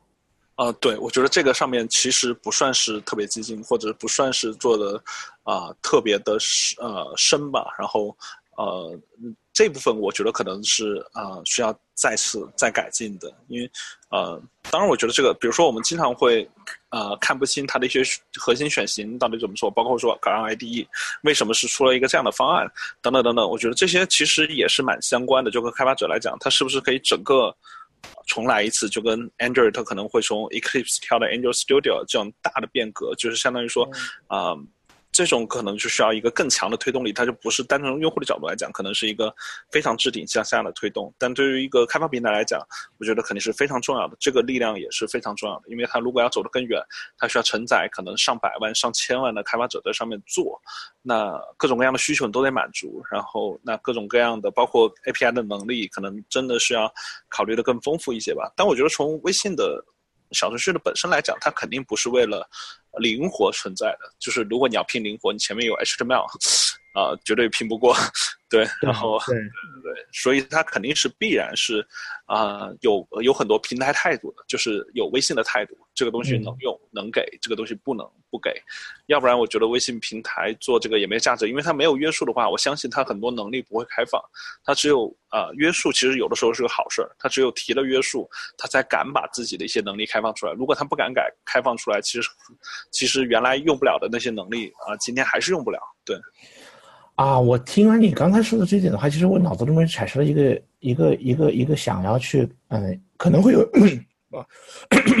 不好意思，嗯，我刚才听完你说的这一段，呃，这这这个对于他这个平台现在有保守的这样一个态度和一些顶层的一些一些一些一些约束，我其实有一个疑惑啊，就是，嗯，我不知道你们有没有做过平台方面的一些产品和做平台。做过平搭搭建过平台这样的一个事情啊，嗯，就是我感觉好像是一个我们站在开发者的角度和的的理解和站在平台角度的一个理解差异，嗯，也就是说呢，就是站在平台角度的时候，我我相信可能他他看的东西，他他看到的东西跟我们能看的东西可能有点不太一样，我们我们可能是希望能够看到，我们作为开发者可能是希望要去看到小程序这个平台提给我们的这个能力。的这个边界在什么地方？我可以最大化的去利用它的给我提供的这个能力，能做怎样的价值或者怎样的怎样的产品，达到怎样的一个一个高度？那么它肯定是以生态来去看的。就是，假如说在平台方的时候，它是它会不会是说，他看到的这个生态是一层一层一层裹挟起来的？比方说有核心的呃 SDK API，有 IDE，有工具链，有开发规范，有这个就是就是提供的这个系统的 API 能力，然后再加上外围的第三方的生态。如果是一层一层一层的裹挟的时候，其实每一每一点的变动，都需要考虑每一层的的这个这个这个成本和它的这个利益。然后这个平台如果说是它的它形成这个这个生态或者说这个 ecosystem 的话呢，变得越来越复杂，它变化就越来越多，呃，就变变化的成本就越来越大，所以导致的结果是它必须采取保守的策略。嗯，我觉得是会有的。对，我觉得从两点上，你这个问题我有两个点。第一点，其实我觉得长期的。微信给人的感受就是保守的，是克制的，是冷静的。这可能是他一直的一个风格，就是他会不管是内部会考虑很多，还是说他们有测试，然后是灰度测试、小范围测试，然后 O 不 OK 再去走。我觉得他 overall 给大家的一个团队的一个形象或者团队一个风格就是比较克制的一个风格。但但凡他推出的东西的品质是很高的。第二个点的话呢，我觉得就跟我刚才讲到的一个点特别像，就是。我们看现在市场上的几个开放平台或者比较大的这种能承载别的东西的平台，比如像是 Android，这是一个很大的一个软件平台。嗯。比如说像当年的 Windows，比如说像 Mac，像 iOS，其实你会发现这些公司的背后都是都是做过操作系统的，因为操作系统算是我们认为的最基础的软件平台了，或者一个大型的开放平台，因为操作系统几乎是开放了一切功能。发现这些公司其实都是有很深的操作系统这方面的。经验和积累的，因为从操作系统这一层，你就要去思考，在这个大的平台上，人们是怎么去开发应用。比如像 Windows 当年在它端客户端非常就是超级旺盛的时代，基本上我们用的所有软件都是 Windows 上的，或者基本上都要支持 Windows，它相关的积攒了很多经验。然后 Google 的话呢比较特别，它其实主要是那个 Chrome OS 是它很重要一个 OS，当然后来还有 Android。嗯，然后而苹果的话就不用说了，从最早的这些这些最底层的这个操作系统，到后来开始做 Mac。做 Macintosh 这样子的，然后它软件硬件一起做，对，其实他们都是有很深的这种做操作系统的经验，辅助于他们去做这种开放平台，这也使得我们现在觉得，哎，iOS 怎么做的这么好？iOS 有很多过程，它怎么做的这么让人舒服？就它它它有有能力去把这么大的一个开放平台的各个细节，比如说怎么定价，怎么做应用商店，怎么样去做发版流程，怎么样去做客服反馈等等，这一大堆事情他都想得很清楚，因为他曾经已经用很长的时间在。从这个操作系统这个时代就开始沿流下来，这样做公众平台这样的一个能力。而我说的点就来源于中国真的没有人很认真的做过，起码做操作系统的都没有做到大众化，对对对，上面开发产品的。所以说，微信再往前走，它从这一个层，从 AM IM 这一层出现了一个所有人都用的东西，然后它想从这一层开始往回去推软件系统。就这个东西本身，我认为它克制是有道理的，因为它确实没有之前做操作系统那个时代的出来的人的那种经验，或者做这种平台的经验。所以说，我对它的克制其实是是一个我认为是个好事，因为我特别害怕它开放的过多或者开放的过于混乱，导致整个生态就乱了。嗯，对，其实就是我我相信站在平台的角度和站在开发者的两个相相对不是对立角度，是相对角度的时候，在看它在探讨这个问题的时候，肯定是有这个角度的偏角度的不同。那么作为一个开发，我因为我们都是开发者嘛，我们我们我们是作为开发者的话的话，我觉得应该会有一条路径，或者说有一些方法可以帮助我们更好的去理解，嗯，就是微信的这个这个小程序平台，它的这个团队背后的这些。就是有可能会有一些共识性的东西和一些 common sense 的东西，然后你理解了这些东西后，会更好的帮助你去降低你的学习的门槛，降低你开发的门槛和降低你做技术选型和做一些决策的门槛，能做出符合呃符合这个小程序平台的这个呃政策和它的这些呃这这些这些就是符合它的这些呃特点的这些要求的这些这些应用，并且的话呢，你还能够。在做的过程中的话呢，降低你的成本啊，或者说提升你的开发效率，所以我相信应该有这样一条路径。然后呢，我想也听听你们有没有在实践当中有一些什么经验，可以给我们的听众提出一些如何去理解这个平台，然后花费出一条学习的或者说理解它的这条路径。嗯我我这里面说一个短的点，我觉得这个地方怀宇可能经验特别丰富，让怀宇多说。我说一个短的点，因为正好我之前做了一个相当于是用户调研吧，我就问了一下。各个公司包括开发者，他们学习小程序的一个难度，我得到一个很正式的反馈啊，这个是跟好几个大公司的，就包括京东、包括美团外卖外、包括就是算是小程序里面最火的这几个平台的团队，我都沟通过。我就问他们一个问题，就是你们理性的去说，一个像在京东或者在腾讯或者算是比较好的这样的一个公司，都不一定是腾讯和京东，就是就这种一线的或二线的这种好的技术团队里边，一个前端开发，一个平正正常的前端开发，入门小程序要多久？他们给出的一个平均的理性反馈是，学明白它一周到两周，绝对不会超过两周；干明白它一个月，就是一就如果你每天都在开发小程序，基本上连续开发一个月，基本上你就可以做好事情。但前提是你这个团队本身在小程序开发上还是有一定的规范的。但是学明白它大概是两周，然后干明白它大概是一个月，这就是我得到的一个很正式的一个反馈。那下面可以让怀宇更多的说一些技术层面的细节。学明白一周，干明白一个月，这对我来讲的话，这已经是非常非常好的一个一个状态了。我我认为是一个标准的前端开发吧。对对对。你们觉得这个时间，假如你从你的感觉，这个结果，你你对它这个结果你怎么判断？这是好还是个？就从我的角度，就是因为它它基础的几个技术，就是比如它它自己有一套 WXSS。还有 W 什么什么 HTML，就其实它本身跟前端就外部开发的 HTML、JavaScript 还有那个 CSS 是很一脉相承的。它也给了一些就是 responsive 的这些基本的功能，就是你调了数据之后，它的界面可能会一些调整。啊，后期有一些组件库，很快就有很多组件库的支持，这使得我觉得它确实是在前端的基础知识之上的一层。终端的一层封装罢了，所以说这个维度不是很复杂。另外一个层面，它给的 API 包括文档质量真的很高，这使得人们在学习这个小程序开发的时候的速度是很快的。我觉得它 overall 的评价是快的，是好的。嗯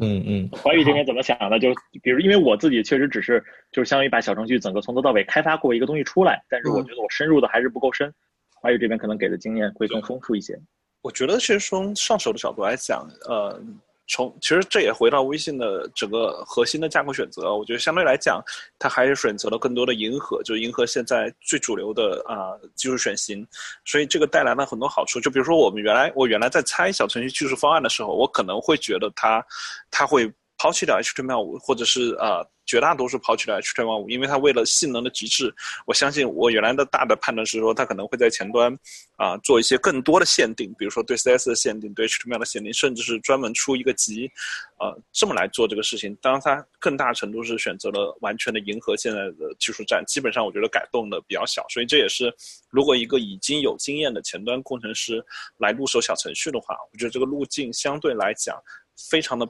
平坦吧，就是啊，你可能。就呃上手确实是可能你看一遍文档，然后一两周你可以写出完整的，然后你再吃点亏，再理解一些它它和 App 接得更近的地方，和传统前端离得更远的地方，理解它这些核心的差异点。那我回去啊一两个月确实是已经摸得非常熟了。然后如果再再让你设计一个小程序，你可以把它的结构架构设计的呃更漂亮，然后呃更适合小程序。我我觉得这个点是够的。然后啊那它无非后续的一些问题就是啊。相对来讲，相对一般的开发品来讲，肯定算是 bug 多的。啊，既然我同意，所以所以你肯定要被坑的多一点。既然说到 bug 的话呢，我不知道这一期我们在探讨这个微信小程序火了这期的这个话题的话，会不会被微信的这个小程序的平台方会听到？我们假设他们会听到，那我可以发给他们。好的，那我们就现在就是借用这个机会的话，给大家一个窗口，让大家可以狠狠的吐槽一下。如果你想自你想你自己想吐槽的是什么？我我原来其实我原来最早写过一个系列的文章，是来讲小程序。啊，入门开发的，然后当然后续的有几个文章我没有放出来，因为整个太负面了。就是其实对它开发平台的很多设计，我是抨击的非常的严厉。因为本质上我觉得它最内核的部分是它呃呃是它的整个内核的分离，就相当于你比如说一个传统的操作引擎、操作系统，它其实内核是一个嘛。他们其实相当于几个内核，因为他们要跑在不同的系统上，他们跑在 iOS 和 Android 上。当然这个不是他们能左右的，这是他们做的这个选。所以他们整个兼容性是非常的可怕的。然后，啊，这是一个方面吧。我觉得这个是导致了很多很多的问题。然后另外一个方面，我觉得他们最早的想法还是太想做那种所谓的小吧。我觉得在小上有太多的执念，他们做了很多刻意的劣化，就相当于说，本来其实你不需要那么担心这个能力被滥用，你应该稍微啊考虑说啊，其实大家会在这上面做一些复杂应用的。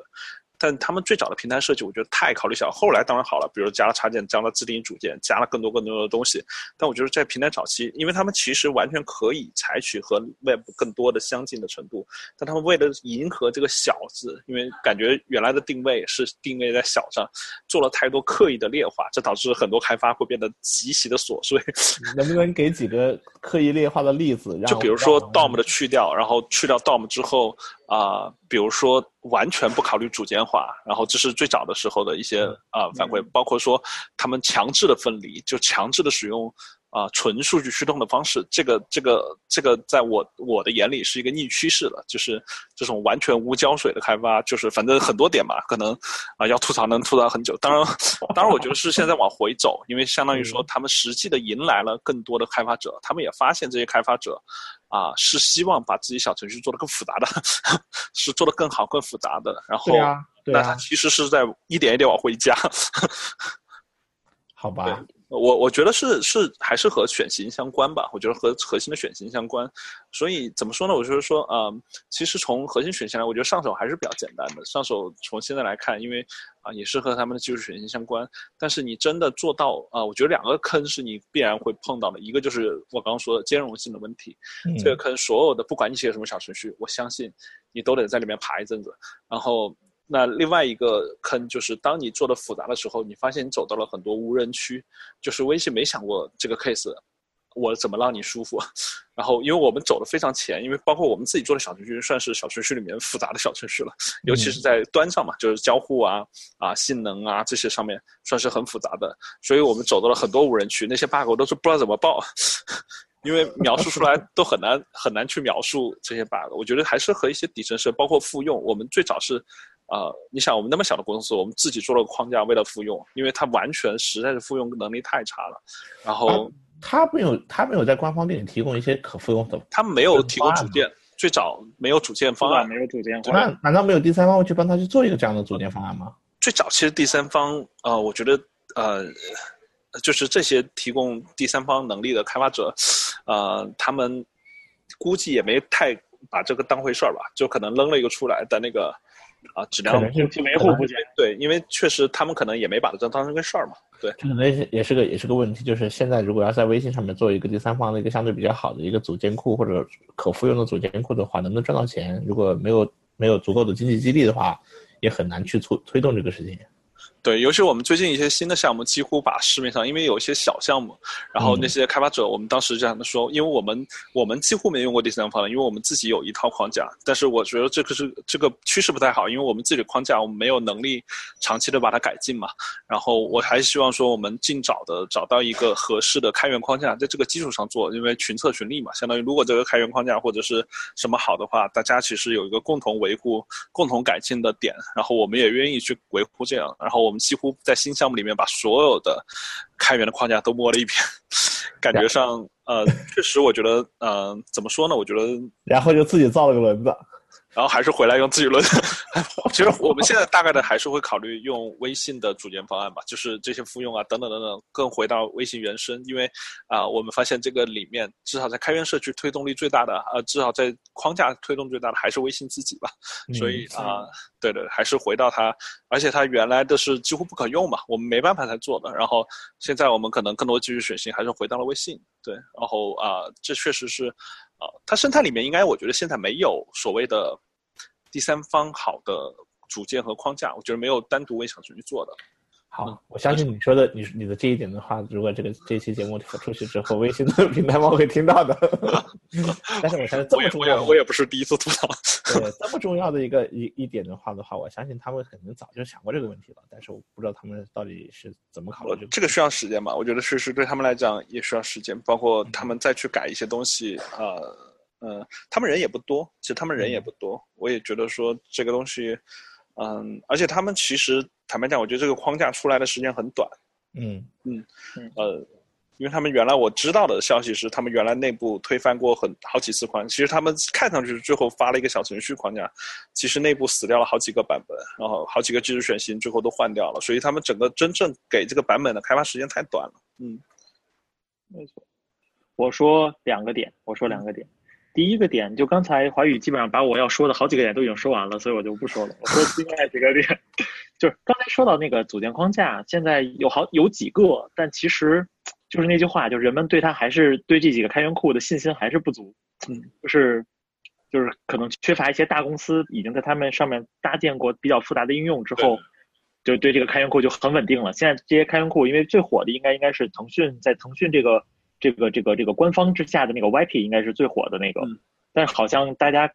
就还是感觉到就是不知道它最后会不会有会失去维护，这样大家还是有担心吧？对对对，我觉得没有经过战火历练嘛，至少是对，就没有那种大公司利用对 对对，没有大公司利用历练就好了。是，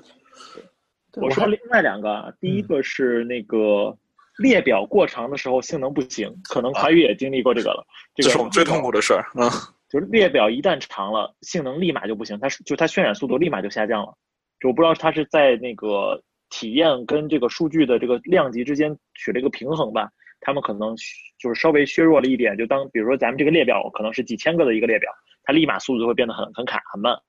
对。然后另外一个地方的话，在整个技术架构这大的结构里边，现在缺少测试。就在测试库，就测试的这种自动化测试或者单元测试相关东西，能跟小程序绑定在一起的，这个现在来讲应该是没有一个很好的解决方案的。就以我所知，应该是没有一个好的解决方案的。这个事情好像也被很多的人提过，现在就比较麻烦。现在这个测试在小程序里，现在还是处于人肉测试阶段。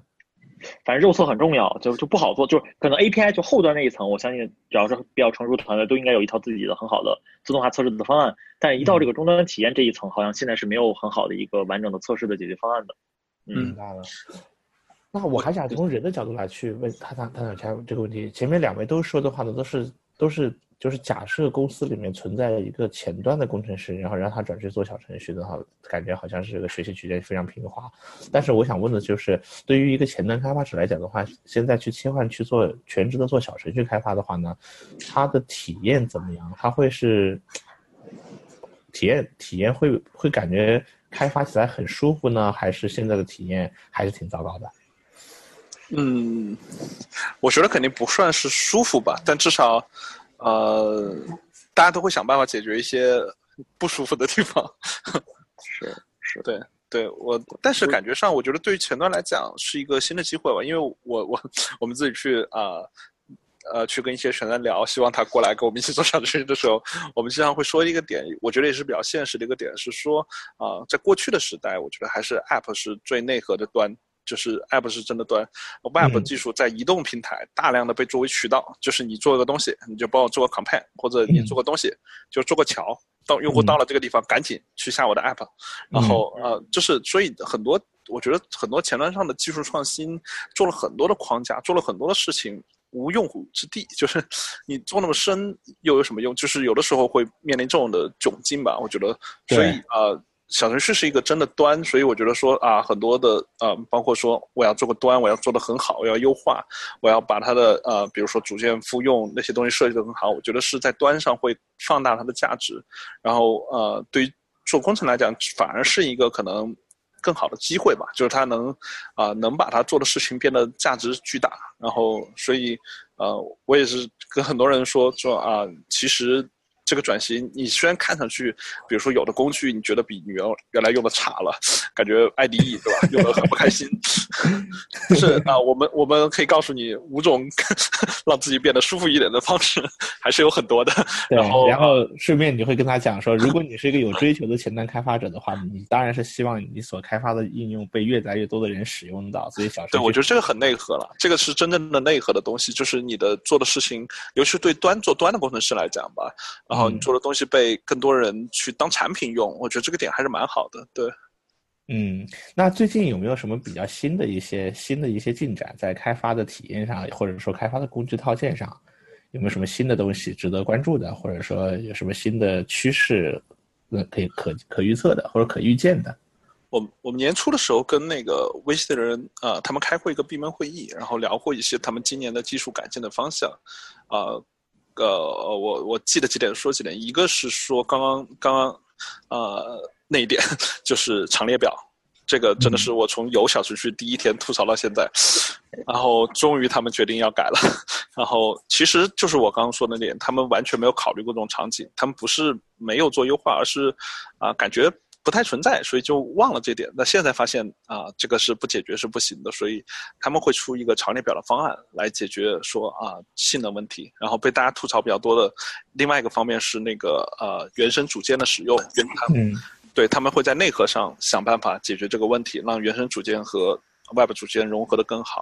原生组件和 Web 组件融合的更好这一点的话，其实本来就是一件非常难的事情。是是，所以他们说。这个是个问号，因为他们不觉得自己一定能搞定，可能是巨大的技术风险，然后有可能最后这个技术方案就黄了，那就发不出来。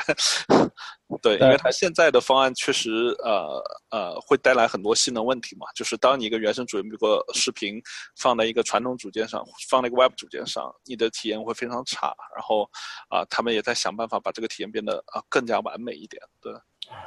这是一个。然后刚刚还有一个就是呃，也是和。呃，性能相关的，他们想了一些解决方案，然后会来帮助大家能够啊更好的发现 bug，然后发现啊一些性能的隐患，就是不你不是不好测嘛，然后他们会提供一些工具，能够帮助这个，但这个坦白讲和我的思路是不太 契合的，我不知道这个东西出来之后会不会真的对开发者有帮助。对，嗯，明白。我这边有一个最近发布的一个东西，我也比较关注，叫做小程序云开发。哦，对，这个东西比较好玩。这东西比较好玩，因为什么？因为什么呢？就是这个事情特别好玩，就是就是 serverless，就是无中中文的翻译好像叫无服务化吧。就这个 serverless，其实 AWS 就是也出了叫 Lambda，然后每个公司基本上都有自己的这么一套解决方案，就每个云服务商啊。但是我本身觉得它。它对于终端开发者的体验的优化是一个很好玩的事情，就是它本身提供的服务是什么呢？就是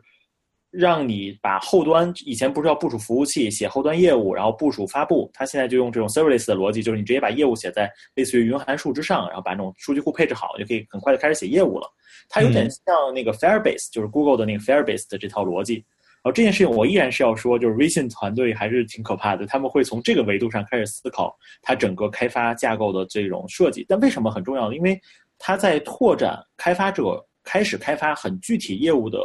这个这个这个可能性，或者降低这部分的成本。因为就像刚才说的，程序的开发者主要都是前端，对他们前端最大一个问题，包括之前有很多安卓 iOS 开开发者，他们可能把一些 UI 层的东西、界面交互层做的很帅，但他们中规中矩，他没办法做业务，因为后端得有一套一套技术站，得去去做这样的事情。但是，呃，不管是 Firebase 还我们所谓叫 Bus 服务，就是 Backend as a Service 这样的服务，它其实本身在做的事情就让你简化做后端业务这部分的成本。这件事情，我觉得就我不知道它能推的好还是坏，因为 Firebase 本身的发展的好跟坏，这个东西的都没有落锤的一个判断。但是如果它发展的好的话，可能会成为一个一个机会吧，就相当于很多的开发者可以基于这样的一个开发者在 IDE 里面就开始接入到后台的这些，就是后台的业务层面的这些诉求，这些这些服务就可以做好了。嗯，这个事情我还是挺期待的，但是我确实不知道它能不能落地，因为中国我以我的身边的开发者来讲，大多数人对于 Serverless，对于 Firebase 的理解还都比较浅，甚至很有一部分的人还完全不知道这个事情，所以这个部分对于整个市场的教育需要一点点时间。嗯，再开其其他的一点的话呢，可能就是那个插件化，就小程序的插件化，它这个插件跟组件不是一套逻辑，它希望每一个插件其实是有一套较为完善的功能或者较为完善的一套完整的服务的。这个逻辑，我觉得也是之前的开发者面对一个开发的平台或者终端的时候不太熟悉的一个开发体验。但他可能设想的一种场景是，未来在整个小程序在生态当中有很多的插件，甚至有些公司都会把一些插件放在里边，比如像广告这样的插件，或者有一些具体业务层面的一些插件。当你这个公司的某一个部分的业务需要用到这个插件的时候，直接援引进来开始用，这个并不只是一单纯的一层 UI 组件，其实是一套完整的服务的一个插件。这件事情，我觉得同样它的难点来源于开发者能不能理解它的价值。就中中国开发者有的时候他他的理解往往要不然是在终端体验上，要不然就是在一个完整的开源库上，他好像对这两个事情的理解就是这是一个需要需要教育加上落地的一个事情。但是这两个事情，我觉得都是我蛮期待的。嗯，嗯，就我们大概讲的就是这两点。嗯，就从趋势上来看的话的话，就是小程序能够赋予开发者能够做的事情的这个能力，肯定是越来越强。我我觉得它生态上做的最大的一点的事情是第三方开发平台吧，就是，呃，我从来没有见过一个第三方开发平台的发展速度是这么快的，相当于它从它公布的数据来看。大概现在应该有超过啊五万家还是十万家的公司在做第三方开发平台，就相当于说，它提供了一个生态，让啊让一些有技术能力的公司来为一些可能没有技术能力或者是啊他们技术能力不在一个维度上的公司，呃做一些。啊，提供 SaaS 服务吧，就是它其实是一体化的 SaaS 服务，就是在我们看来就是一体化的 SaaS 服务，包括端、包括后啊，包括前端、包括服务，这个速度其实非常非常的快。你看现在起来的很多的公司都是在做这个，包括我们有块业务做这个，包括电商类的，有非常非常多的公司在做这块事情。对对。那那微笑一鸣，那现在关于小程序开发到教育市场呢？教育市场发展的怎么样？呃。就是从像咱们刚才一直在讨论一个点，就是它本身的技术栈不复杂，它技术栈本身难度不高，所以说其实之前刚才有一个话题，其实我也想有点想说，就是小程序，就就目前的小程序的技术栈深度来讲，它还不足以支撑到一个职业，嗯，就它可能我们现在可能在拉勾里搜，可能搜到要小程序开发，但说到底，这个人本身的职业的属性，他应该是一个前端开发，并且对微信小程序的开发有较深入的了解或者叫有经验。但微信小程序就目前的技术栈还不足以支撑它成为一个完整的，像我们认知中的 iOS 开发或者是安卓开发，我觉得还没到这一天。所以说，因为职业的诉求还没有这么明确，这使得其实其实教育说白了就是你学完了，你得去有好的职位或者能找到工作嘛。那说白了，其实现在微信小程序更多的是在前端的基础教育和培训之上，可能你要多去做微信小程序相关的业务，或者做微信小程序相关的这些相关的这些这些事情，你得学好了。然后从教育内容上来讲，我觉得文档是最好的。我觉得文档是真的是对于教育体验是非常好的。其次的话呢，我看它就是微信它自己也推了一些它比较好的教程，可以通过它的一些公众号啊或者一些平台也能看到。然后像我们这样的平台当然也会去做，但是呃，更多的其实还是希望在微信小程序本身的技术栈不断的深化的过程当中，它的教育的诉求或者培训的诉求会慢慢的完善起来或者完整起来。就目前来看，它的文档加上一些比较。完善的或者口碑比较好的教程或者教材，我觉得就基本上可以可以搞定了。就这大概是我的理解。嗯嗯，那你们那我想我想你们就是就是在此时此刻的话的话，你们还对微信小程序的未来的发展呢还有哪些期许？嗯，我说的稍微虚虚一点，因为我一直对这个地方有很大的期待。就我说的虚一点的点来源于什么？来源于我希望中国有一家公司可以做操作系统级的产品。因为它就是就是说，从小程序就是微信平台是构建在 iOS 和安卓之上的是一个一个应用平台，但是你希望的就是真正的是一个从操作系统的一个平台提供一个更更底层一点的这样一个一个一个一个生态平台出来。对，嗯，为什么我觉得这个事情我很期待呢？首先，我觉得如果中国一定要有一个公司能做这个事，呃，咱这里面不说华为从这个电信的。基础硬件的操作系统，其实他们那个华为还是有这样的能力的。我说一个，就是从终端产品上来讲，就 C 端产品上来做的这个事情。呃，我们都用过 Chrome，我们都是 Chrome 的用户。然后，但 Chrome 的设计之初，它其实就从 Chrome 到 Chrome OS，它其实是联动起来，它也是从一个终端的浏览器产品嫁接到了操作系统这一层。所以我本身说觉得，通过微信小程序或者微信这样的一个生态，变到有操作系统层的这样的一个体验，不是不可能的。就从实质的逻辑上不是不可能的。但是我对它最大期待来源于什么？来源于当中国有能力，某一家很好的公司有能力去创造出操作系统层的产品或者工具平台之后，它其实可以带动整个这个地方或者整个这个产业里面所有的人才的一个认知的提升。嗯，这件事情是很重要的，因为中国开发者太长时间都聚焦在业务终端交互体验上了。对，然后在技术创新层面上，不管是自己的操作系统也好，还是自己的语言，还是自己的这个开发方法论也好，没错，都是拿来主义。这一点的话，其实总是感觉好像在全在世界范围内总是低人一头，或者说我们的技术文化总是低人一头。对，但这但这个东西其实是一个鸡蛋问题，就是你没有好的平台级的东西出来。它就无法带动一群开发者去学习从平台级或者从开发，就是就是像咱们刚才说较为底层的开发的技术站里面开始去完善自己对于一个综合性的技术站的一个理解。当这群开发者对这个东西没有这样子深度的理解时候，他们也本身也不太可能未来去创造出有平台性系统的能力。这时候就就变成了一个死循环了，就永远就是这样子，就是我们。开发完安 iOS，开发安卓，开发安卓之后开发前端，开发前端之后开发微信小程序的终端，终端完之后可能未来某一天它变成了 VR 的终端，但我们一直在终端中不停的往复，我们很少会去想渲染层，很少去想性能层，很少去想开发架构，包括底层的，比如说一个一个一个，就是它内核当中的某一个进程是怎么去管理的。其实我们永远不想这个事情，中国的开发者永远不想这个事情。这件事情是我非常。不希望发生的事情，我希望中国开发者可以借由某一家优秀的公司所创造出来的平台型系统，把这些东西都学一遍。对，只要打破了观念，或者说改变了观念之后，这些事情，我觉得我们完全是有这个实力和这个能力去做到的。那就是这个观念好像是限制了我们去做这方面的尝试。所以说，从这个角度上来讲，我是期待，就我从最高的期待，我就说的极其的天马行空的话，我希望小程序和整个微信团队，呃，包括整个腾讯团队吧，就他们有能力或者有魄力，可以去往。操作系统那一层去走，当然我知道这个事儿真的很难，因为它要依赖很多很多的人才。对，只期待它的发生吧，因为因为它的成功或者这个事情的出现，可能会影响一代的开发者，就是可能是前后五到十年的开发者的对于计算机知识本身的理解都会提升一部分。它我们不再是写终端业务了，我们可能是要去想这种层面的思考。我觉得这个事情是很有价值的。嗯。哇，我非常非常认同，而且我也非常非常期待。从这一点上的话，我希望像微信呃微信这个这个平台团队的话，能够在这一方向往前能够推一大步。是啊，其实我们今天聊到现在也聊了蛮多的内容了，然后从我们小程序的体验，然后它的创业的话题，再到它的这个现在的这个对于我们对于应用的和观念的认知的迭代和升级，包括。从开发角度上和对未来的展望，都对小程序这些事情聊了蛮多蛮多的内容。然后我们今天的这个节目的话呢，其实也呃有一个多小时了，啊，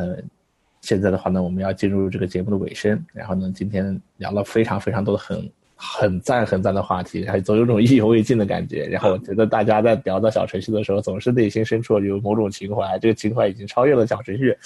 本身，特别赞。真的是特别赞，我觉得两位也让我学到了很多，谢谢，真的谢谢谢谢。嗯，那最后那最后的话呢，我们在节目的尾声的时候，T R 啊惯例的话呢，会请每一个嘉宾的话呢，会给大家带来一个 pick 的环节，就是比方说你有一个一本书、一段音乐、一部电影或者一个什么你觉得很有趣的东西，那像是一个结尾的一个彩蛋，留给我们的听众。那今天我们就进入到这个 pick 环节。那今天，嗯，一鸣，你会给大家带来一个怎样的一个 pick？是的，然后我先说说一个，然后我要带什么呢？我要给大家带来一个东西，是一个工具，就是如果你是 Vim 党，或者你是一个比较工具控，或者快捷键控，或者是操作控的一个人的话，我相信开发者都是这样的人。那么我给大家推荐一个产品，叫做 Notion，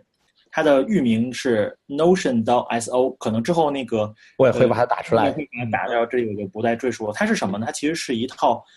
你去管理你的个人内容，各种各样的内容，包括文件、图片，呃，to do list，什么东西都能放到里头。它是一套非常完，就有点像是在浏览器或者在产品当中的一个画布一样。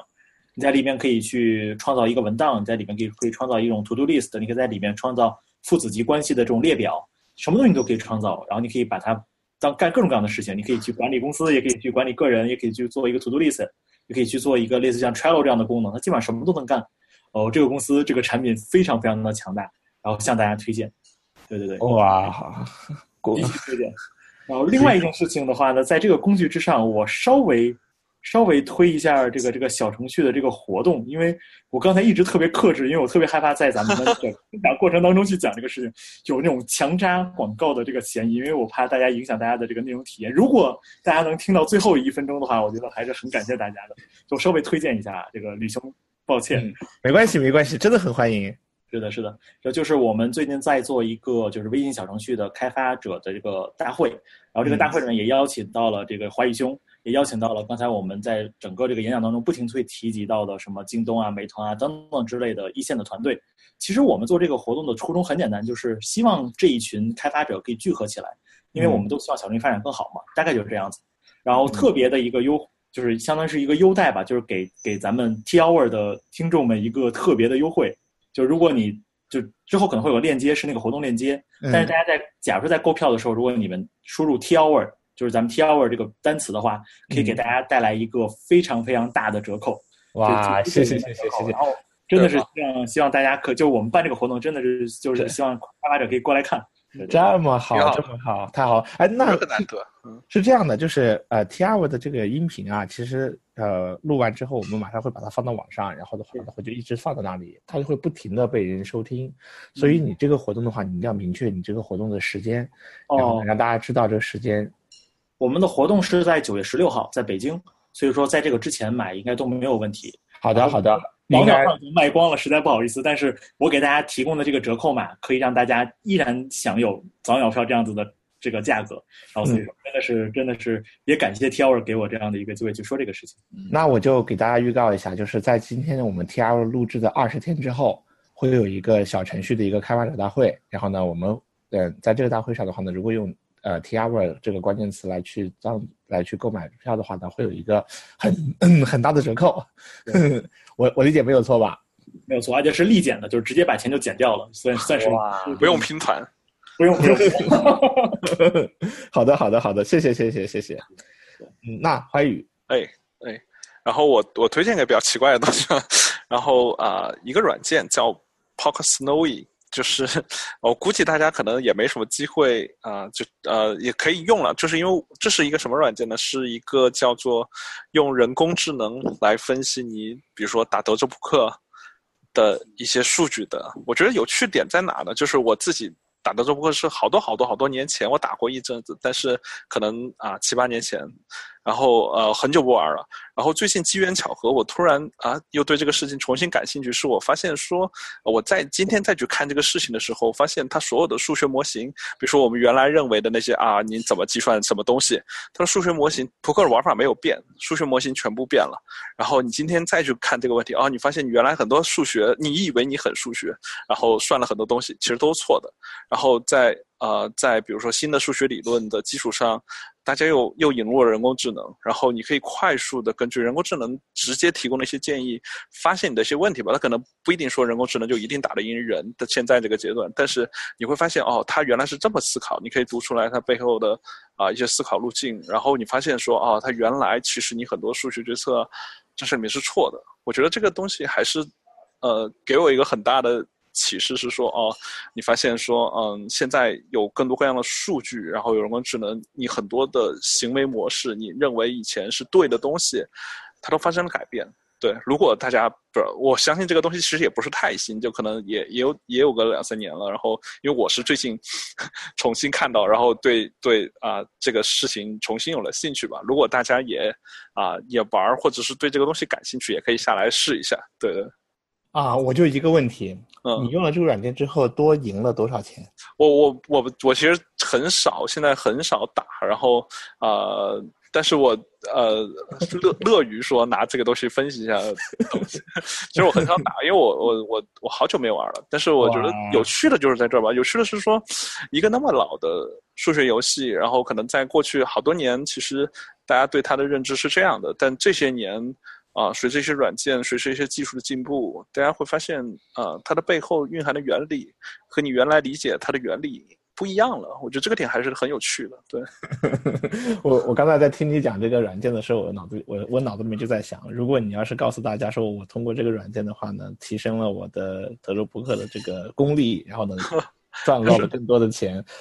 那就真的是太有说服力了。对，因为这是我相信，呃，我我我认识一些人，他们确实是啊、通过这种东西持续改进这种，因为他们它是个离线分析的，就比如说你还是打完了，比如说一千手牌，啊你会拿来分析，它不是一个实时的，它当然实时的，它会给你一些建议，如果你输入牌线，它立刻会给你建议。我我相信也有人直接用它打，但它更多的是它更多的是可能啊呃因为它它更多的是给你一个思维方式吧，重新的思考的框架。你会发现，哎，他为什么给这个建议？然后他会给你很多理由，然后啊、然后你重新去思考说，哎，这是不是我原来的一些认知是错误的？我觉得这个东西是呃，可能因为我本身也没有希望说我有一天能够通过打破德州扑克赚钱嘛，还是说对我对我的帮助，还是说啊，对一些思维的帮助吧？对对，真的太有意思了，我一定要要去找机会去试一试。嗯好对，太没有看了，我已经正在看这个东西。啊、我热的爱好者，啊，因为我因为我现在的话呢是在创业公司里面的话呢，我我我我是在做的一个运营的一个角色，所以免不了经常出差。然后出差其实是长期出差是个蛮辛苦的工作，所以的话呢，为了在出差过程中的话呢，增加一点生活上的一些情趣的话呢，我每到一个地方去的话呢，我就会去试试去吃当地一些比较有特色的一些美食。所以呢，今天的 pick 的话呢，我是呃第一次在 T R 的 pick 环节去给大家推荐美食。这个美食在哪里呢？是在成都。因为最近一段时间我去过的一个地方的话呢，是呃让我印象最深刻的是，大概是在一个礼拜之前，我去了一趟成都。当时的话呢，我带着公司的小伙伴，我们在我们按照当地人的一个风俗或者惯例呢，凌晨两点钟去成都的市中心的一家店去吃那里的夜宵。这个夜宵是什么呢？老妈蹄花。饿了。老妈打开了美团外卖的小程序，在搜北京有没有老妈。呃，我我我我想我想说一下是这样的啊，就是老妈蹄花的这个这个是成都的一个非常经典的一个一个传统的一个夜宵的一个美食。嗯、在成都的市中心，很靠近春熙路那边的话呢，如果你去搜的话呢，有个老妈蹄花的总店，你会能搜到。然后呢，到了那里去以后特别好找，因为那个成都那个城市的它很像北京一环一环一环的，然后在在那个城市的最中心那个位置。然后巧就巧在呢，呃，你到了那里以后，你会发现那里有三个店。我在是在打车去的时候，我就问那个司机说哪一个店才是呃最正宗的那个那个店，然后哪个是哪个哪一个不是。其实这个司机他也搞不清楚。然后呢，我就在网上一个帖子，根据他当时的传说，就选就选择了这三个店当中中间的那一家。然后呢，有一个说法呢，说是呢，原来的老妈蹄花呢，原来只有一家店，因为开的太火了，然后呢，他们就在这家店的旁边，就就是隔壁又开了一家，然后左边右边各开了一家，然后当地人有的时候也搞不清楚哪一家是总店的时候嘛，就知道第一家开老妈蹄花的店的那人是有宗教信仰的，所以他们周末的时候还是什么时候是不营业的，或者是节假日不营业。结果后面旁边两家店的话是没有宗教信仰的，但是为了伪装自己是是是是是更正宗的那个店的话呢，他们也选择了在在周末或者是在节假日的时候不营业。结果你从外部的话，你就很难判断哪一家更好。但是，嗯，反正我选择是去了中间的那一家，嗯，一碗老妈蹄花，然后呢再要一个呃。呃，麻辣兔子头，然后呢，再来一碗冰粉，不要再说了，啊，然后凌晨两点钟那种入口即化，然后用的那个用的那个非常大力的黄豆熬的那个蹄花的那个汤，我边说边在流口水。所以我今天的 pick 的话是，如果大家有机会的话去成都的话，如果晚上肚子饿了以后，一定要打车去市中心老妈蹄花的总店，去尝一尝那里的非常非常经典的美食老妈蹄花。这就是我今天的 pick。好，再次谢谢大家，谢谢怀宇，谢谢。谢谢。